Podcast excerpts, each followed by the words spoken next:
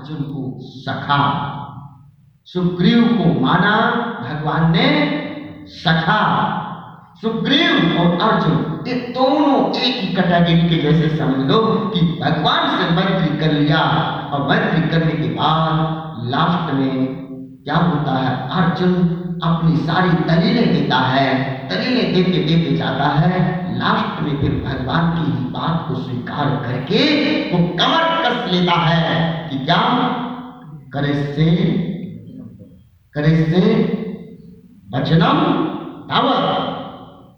मैं तुम्हारे वचन का पालन करूँगा। अब मेरा जो अनुभव है, मेरी जो स्वीकृति है, मेरा जो ज्ञान है, उस ज्ञान के अनुसार मैं नहीं चलूँगा। तुम जैसा कहोगे वैसा, क्या? हाँ जी। ये है। इसको कहते हैं सखा। सखा उसको नहीं कहा जाता है कि स्वार्थ के पीछे तुम एक दूसरे से मित्रता कर लेते हो, लेकिन जब स्वार्थ वहाँ सिद्ध नहीं होता है तो वहाँ से आप अपना बंधन तोड़ लेते हो। सखा तो वो है कि स्वार्थ सिद्ध हो अथवा न हो। ठीक है? ठाकुर जी की आराधना माताएँ करते हैं। पुरुष करते हैं अब बीकानेर में प्रवचन दे रहा था। तो बीकानेर में नहीं हाँ बीकानेर में तो दे ही रहा था, लेकिन यहाँ एक दिन, यहीं पर एक लड़की ने मेरे से कहा, किसी के घर में गया तो बोले कि महाराज जी, मैं जिस ऑफ़िस में काम करती हूँ, उसका हस्बैंड खत्म हो गया।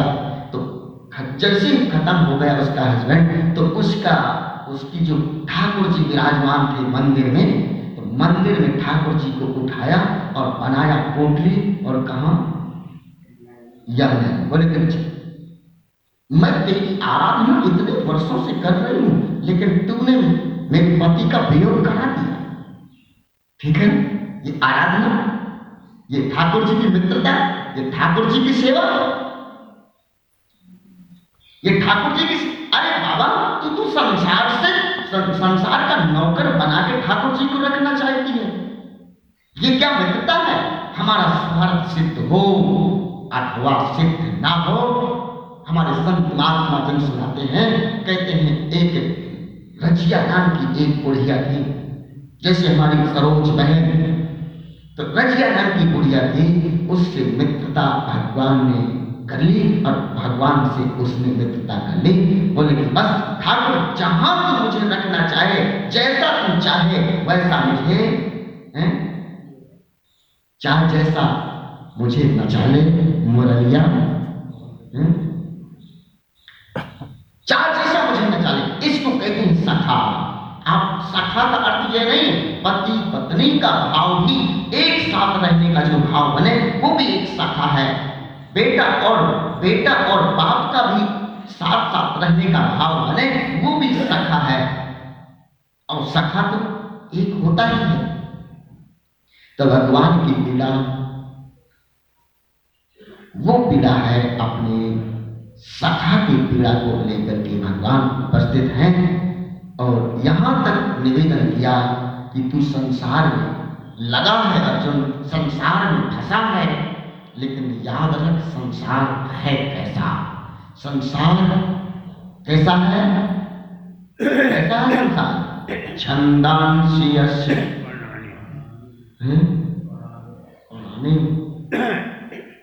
ये पढ़वानी माने छंद हमको संसार में डाले हुए हैं। हम संसार में ऐसे पड़े हैं, किस कारण से पड़े हैं? क्योंकि छंदांश यश वर्णानी ये छंद जो हमको नारायण एक पकड़ के रखा है। छंद माने कितने दिनों से बोल रहा हूँ? छंद। छंद क्या है? योगेंद्र, छंद किसे कहते हैं? हे भगवान, छंद किसे कहते हैं? दत्ता? क्या सत्संग सुन के यही सब झाड़ के चले जाते हो? छंद किसे कहते हैं? महात्मा इतनी दूर दूर से आते हैं, अपनी तपस्या को छोड़ करके आते हैं, लेकिन तुम क्या है? आगे पाठ और पीछे?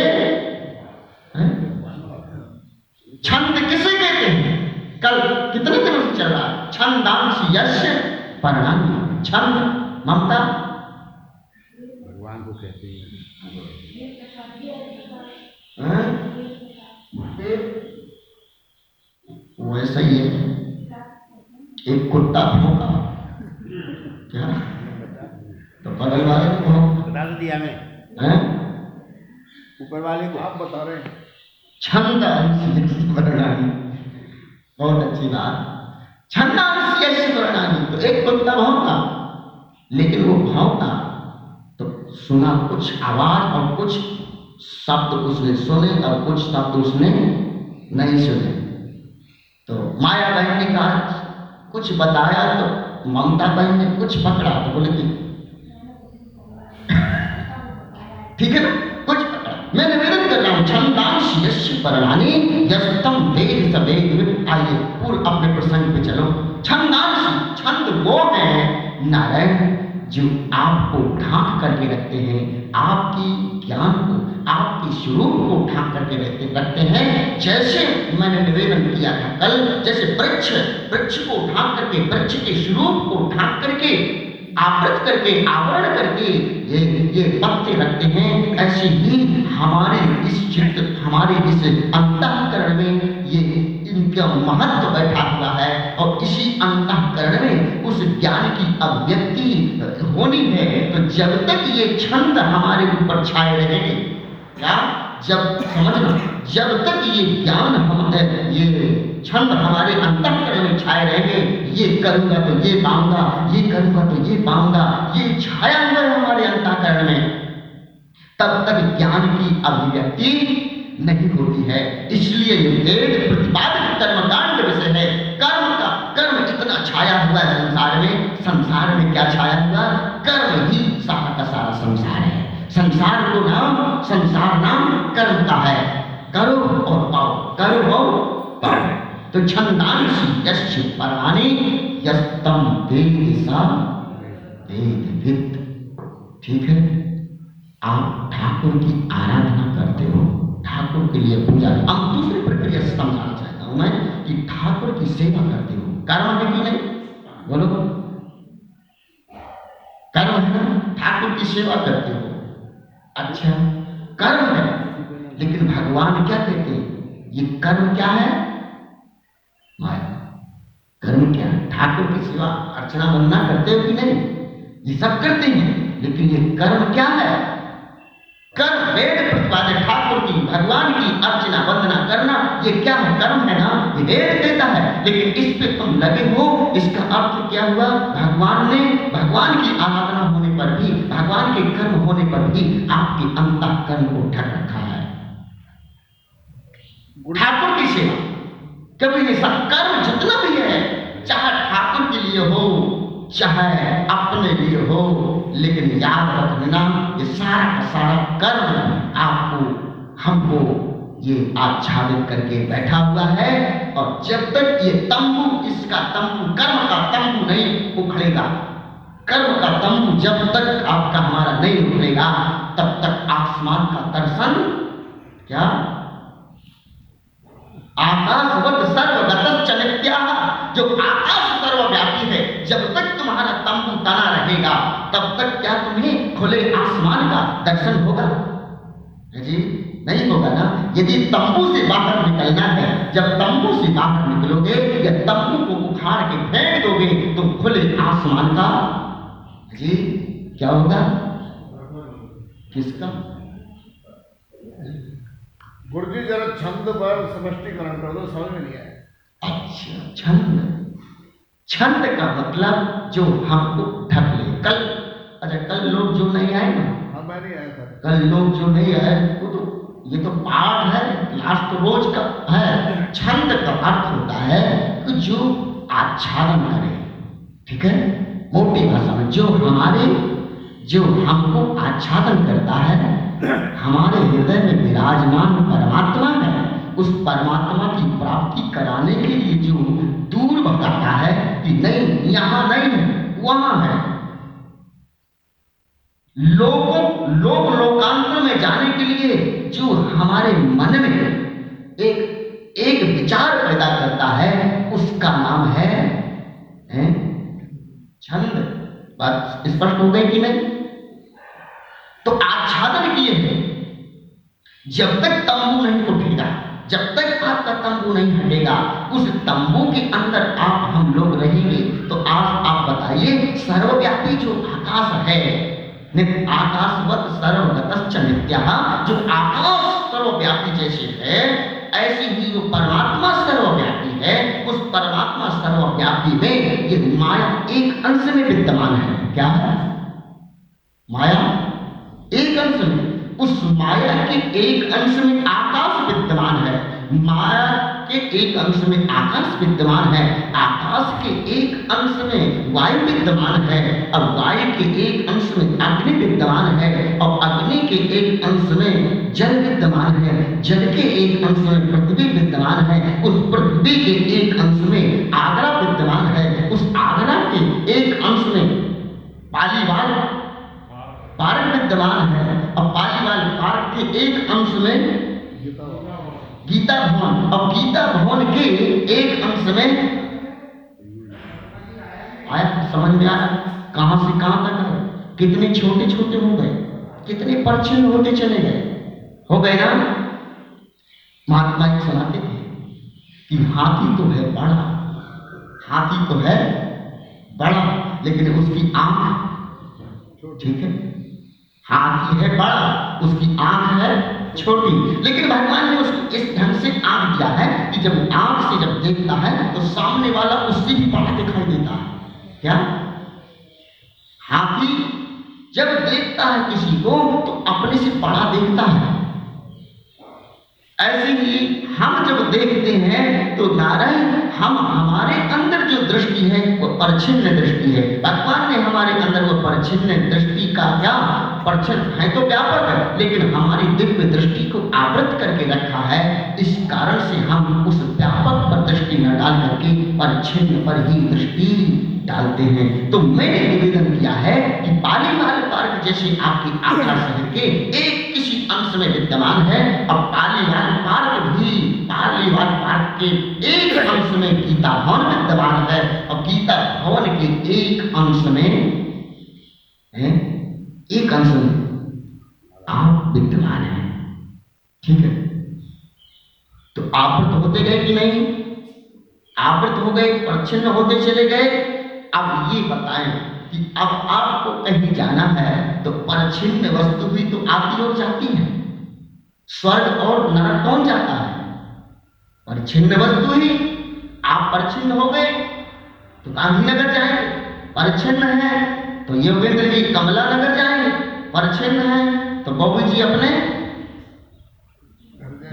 घर जाएँगे अपने घर जाएँगे दिनेश जी अपने घर जाएँगे, सब कोई अपने अपने घर जाएगा। मैं निवेदन कर रहा हूँ कि ये आप इसी को कहते हैं क्षण ये आपको आवृत कर दिया टुकड़े में बांट दिया, टुकड़े में बांट दिया। और टुकड़े में जब बांट देते हैं तो मैं इतना हूँ, वह मेरे से अलग है।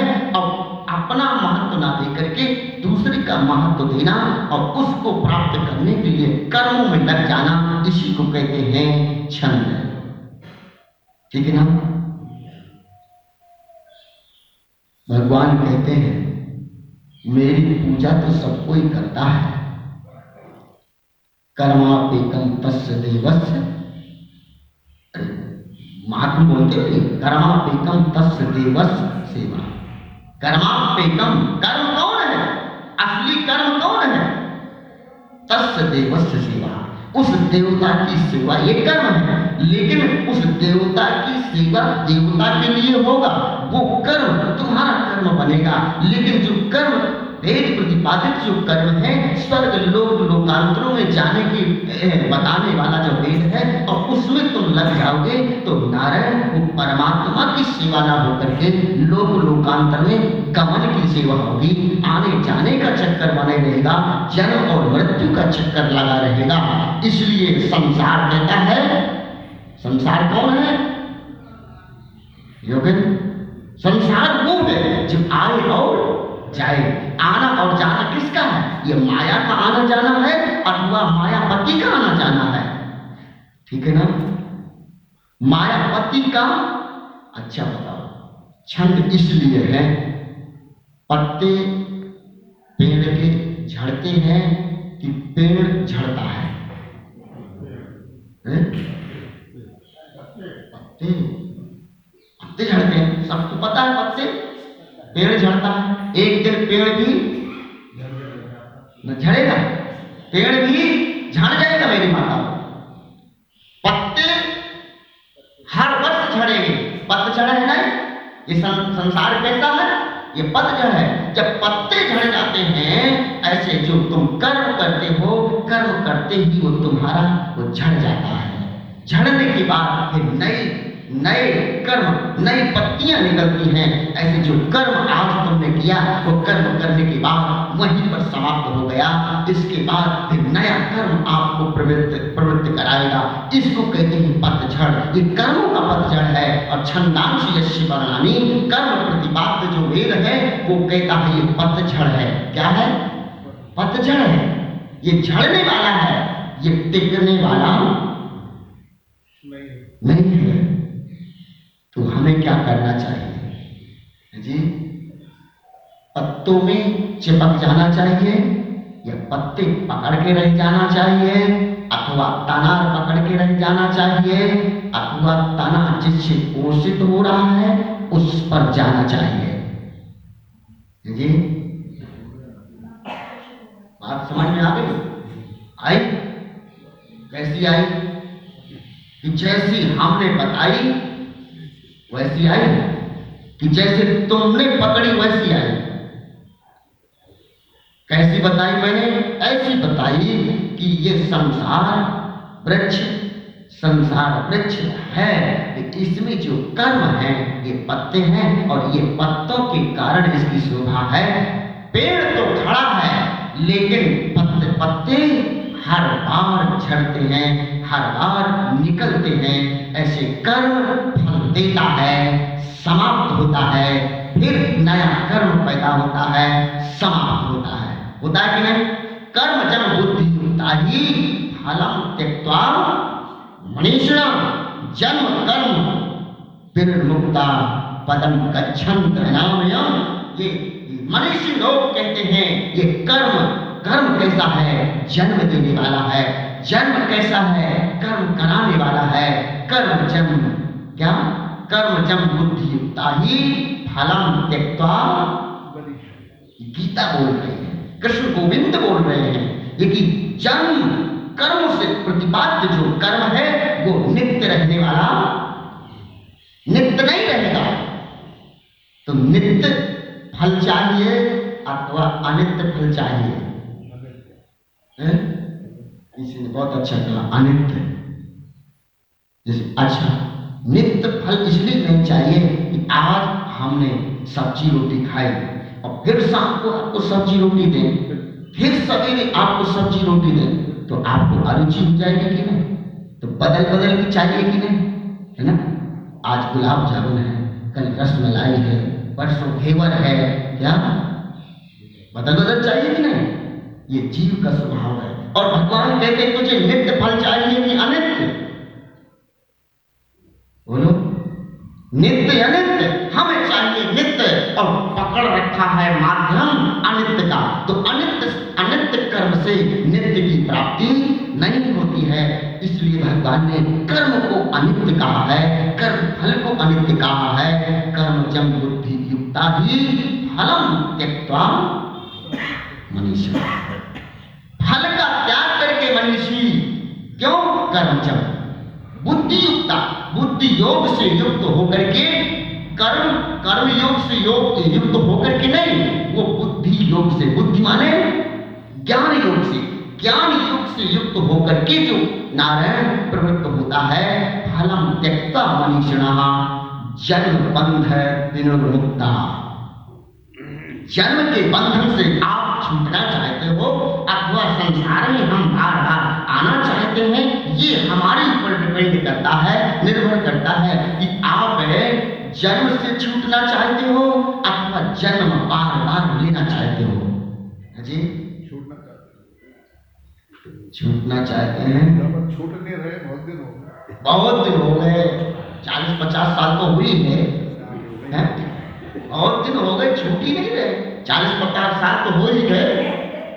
चा- चा- किसी को पचास भी हो, हो गया होगा इसमें हो सकता है असंभव ना हो। पचास हो गए। ये हमारी माता ये सरोज बहन तो हो सकता है पचास साल भी हो गए। लेकिन कर्म को पकड़ करके हम अस्सी हो गए। क्या? अस्सी? अरे तिरासी अस्सी माने? अस्सी। अस्सी माने? अस्सी ये अस्सी की हो गई, इसको अभिमान है कि मैं इतने वर्ष की हो गई। अरे बाबा तुम ये समझने काल के नज़दीक आ गई। क्या? मैं मृत्यु के? मृत्यु के? कितने के हो गए?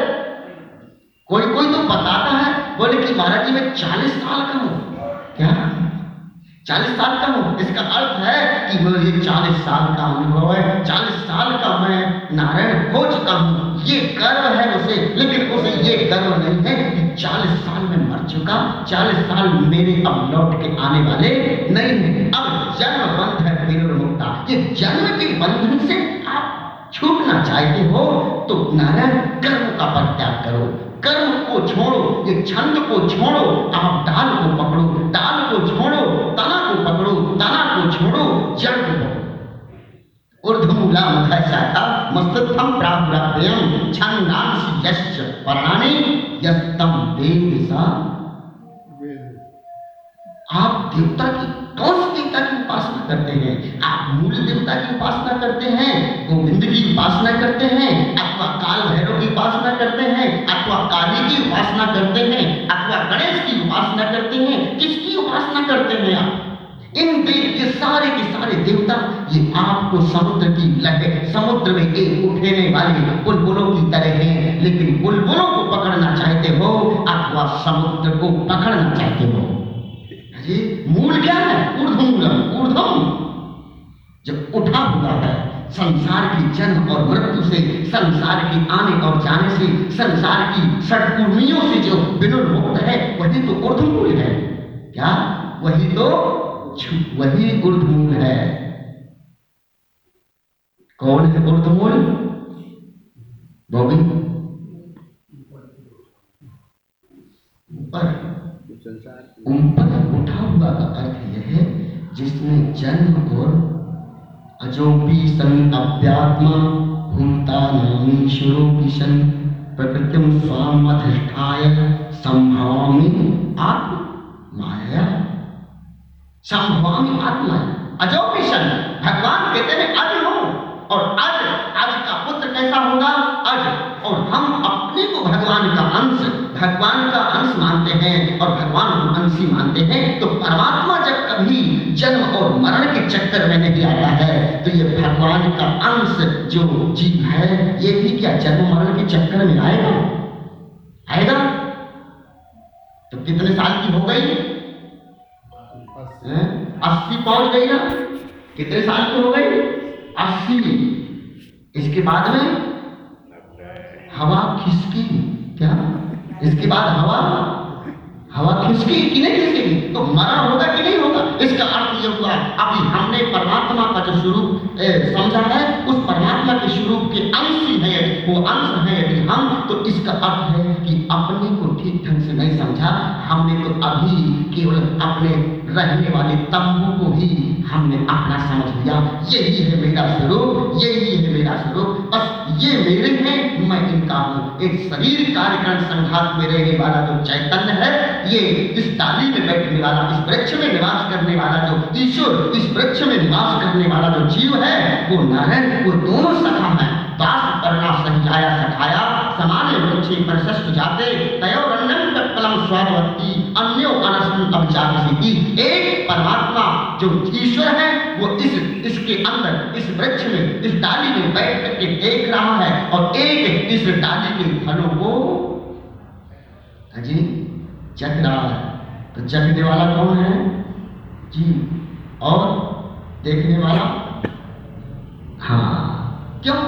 अच्छा जो भोगने वाला होगा, जो फल खाने वाला होगा, वो फल खाने में लगेगा कि जो देखने वाला, जो दृष्टा ईश्वर है, उसकी ओर उसकी नज़र होगी। जी किसकी ओर नज़र होगी हमारी? तो यहाँ निवेदन करता हूँ, ये ऊर्ध्वमूल जैसे इस शरीर में, इस शरीर के अंदर विराजमान वो परमात्मा है, लेकिन इस शरीर में भी रह करके जो भी विकृतियाँ है इस जो भी विकृतियाँ शरीर में पैदा होती हैं, जो भी इसमें परिवर्तन आता है, परिवर्तन आने के बावजूद भी क्या उसमें कोई परिवर्तन आता है? बोलो, आपने तंबू बना दिया। तंबू तोड़ दिया। आकाश का कुछ बिगड़ा? जी, आकाश में तंबू आपने आकाश में तंबू बनाया। ये गीता भवन बना। गीता भवन जिस समय बना है, उस समय भी वो आकाश है। और गीता भवन नहीं था, तब भी उस समय वो आकाश था। गीता भवन नहीं रहेगा, तब भी ऊर्ध्वम, ऊर्ध्वमूलम, ये कैसा है? ऊर्ध है। अर्थात षटपूर्णियों से, संसार की प्रक्रिया से, संसार की क्रियाओं से वह अछूता है। कैसा है? और ये हमको ये छंदान से ऐसी प्राणन ने ढक रखा है। बोले कि नहीं, जैसा करोगे, वैसा है? जैसा करोगे, वैसा भरोगे। जैसा करोगे, वैसा पाओगे। तो ये संसार के चक्र में आ गए कि नहीं आ गए? ये है आपको ऐसी प्रणाली ये छंद ने आपकी हमारी बुद्धि को ये ढक लिया है। संघात को ही मैं मान लिया है और कार्यकरण संघात को मैं मान करके इससे होने वाली जो क्रियाएँ हैं, इन क्रियाओं को भी अपने, इन क्रियाओं का कर्ता अपने को मान लिया है। इन क्रियाओं का कर्ता जब तक मानोगे, तब तक निश्चित है कि आप छंद से ढके हुए हैं, पत्तों से ढके हुए हैं और आप इस संसार वृक्ष से निकल नहीं पाओगे। लेकिन आगे कहते हैं यस्तम वेद सा जो वेद जो वेद को वेद जानने वाला है, वेद कौन है? वेद उसे कहते हैं ऋग्वेद। और आते राम गोपाल वेद कितने होते हैं? ऊपर लिखे हुए हैं। अपने दिल में नहीं लिखे। क्या? अपने अपने दिल में लिखने की ज़रूरत नहीं ऊपर लिखे। जिसको जानकारी रखना हो तो ऊपर जाए। चार वेद ऋग हम्म, साम यज और अथा। ठीक। अच्छा ये वेद है। वेद में अब उसमें विभाग कर दिया भगवान ने कि छंदांसी यशी परिणामी ये वेद में प्रतिपादित जो कर्म कांड भाग है, ऊपर ऊपर का जो भाग है जो कर्म है, उसके बाद में जो भाग है, वो उपासना भाग है, उसके अंदर का जो भाग है, वह ज्ञान भाग है। ठीक है ना? तो वेद के कितने भाग हो गए? कितने भाग हो गए रामपाल जी? अरे भगवान हम लोगों को चिल्ला चिल्ला करके गला फट जाता है, लेकिन कितने भाग हो गए? कर्म। उपासना और ज्ञान। कितने भाग हो गए? तीन। और वेद कितने हैं? चार। उनमें से कितने भाग हैं? कांड कितने हैं? अभी बोली, अभी भूल गई मैं पूछता हूँ, चार वेद और तीन कांड कौन कौन? हाँ हाँ। बेटा बेटा लिया है। बेटा को पकड़ लिया है, अच्छी तरह से। वो कोई भी सपने में भी पूछेगा आपके बेटा कितने हैं सरोज बहन तो बता देगी ना, बेटा कितने हैं वो भी तो बता देंगे दो, बेटा कितने हैं दिनेश तो बता देगा लेकिन वेद के भाग, वेद के कांड, पूछो। सुनने की बात में भी निकल जाता है। क्यों? क्योंकि महत्व उसका अभी दिल में नहीं बैठा। तो ये निवेदन करता हूँ कि कर्म पहला भाग है, उपासना दूसरा कांड है और ज्ञान चौथा कांड है। तीसरा, मैं भी भूल गया आप लोगों के संग। ज्ञान। तीसरा कांड है, लेकिन याद रखो, जो व्यक्ति पहले चलता है, उस और चलने में अधिक लोग होते हैं, प्राइमरी में विद्यार्थी अधिक हुआ करते हैं। उस, और इसके बाद प्राइमरी के बाद में जूनियर में कुछ कम हो जाते हैं। इसके बाद कॉलेज में कम हो जाते हैं। कॉलेज के बाद डिग्रियों में पहुँचते पहुँचते बहुत लोग कम हो जाते हैं। ऐसे ही ये कर्म, करने वाले प्राइमरी में पढ़ने वाले लोगों की संख्या बहुत है। माताओं की संख्या बहुत है। पूजा पाठ करने वालों की संख्या बहुत है, तीर्थ यात्रा करने वालों की संख्या बहुत है, फल पाने वालों लोगों की संख्या बहुत है। इसके बाद उपासना। उपासना करने वाले लोग कम हैं, उससे कम है, भगवान के पास रहने वाले लोग कम हैं, और उससे भी कम लोग कौन हैं? जी? उससे कम लोग? ये ज्ञान जो है ना शेरनी का दूध है, क्या है? शेरनी का दूध है।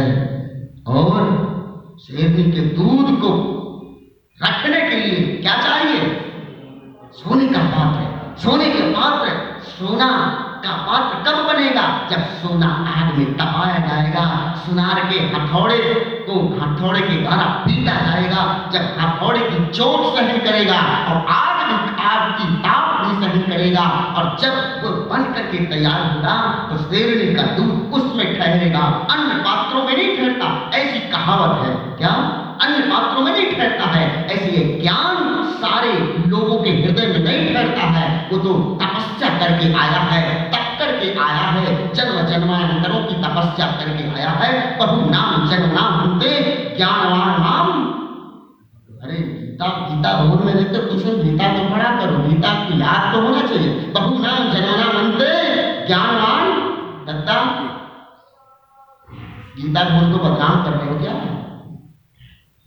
ज्ञानवान माँ प्रपद्यते वासुदेव सर्वमिति, सा महात्मा दुर्लभ।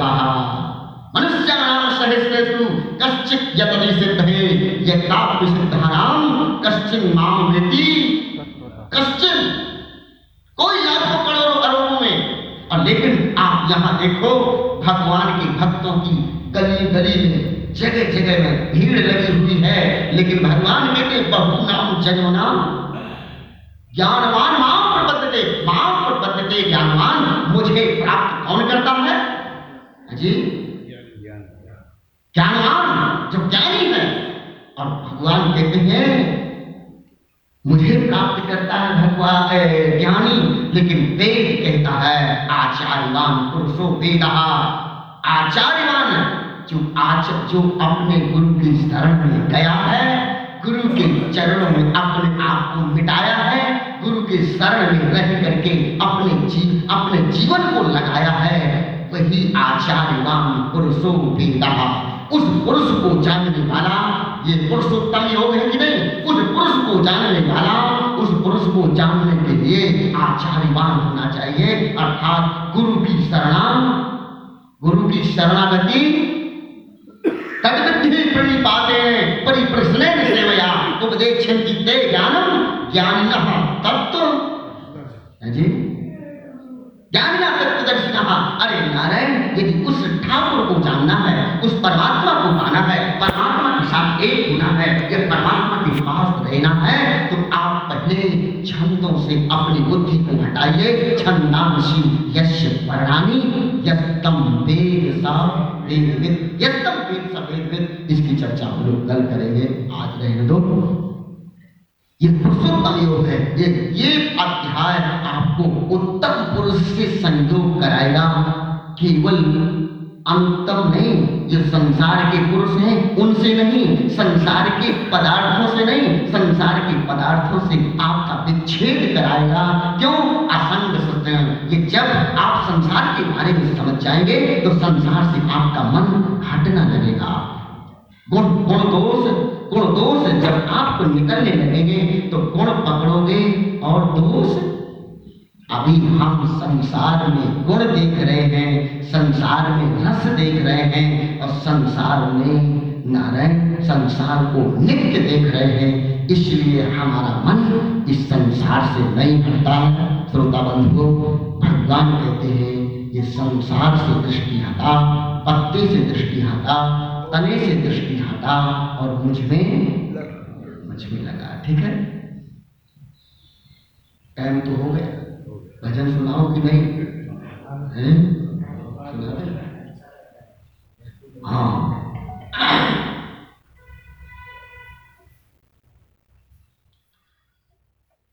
तेरी बन जाएगी गोविंद गुण गाय से।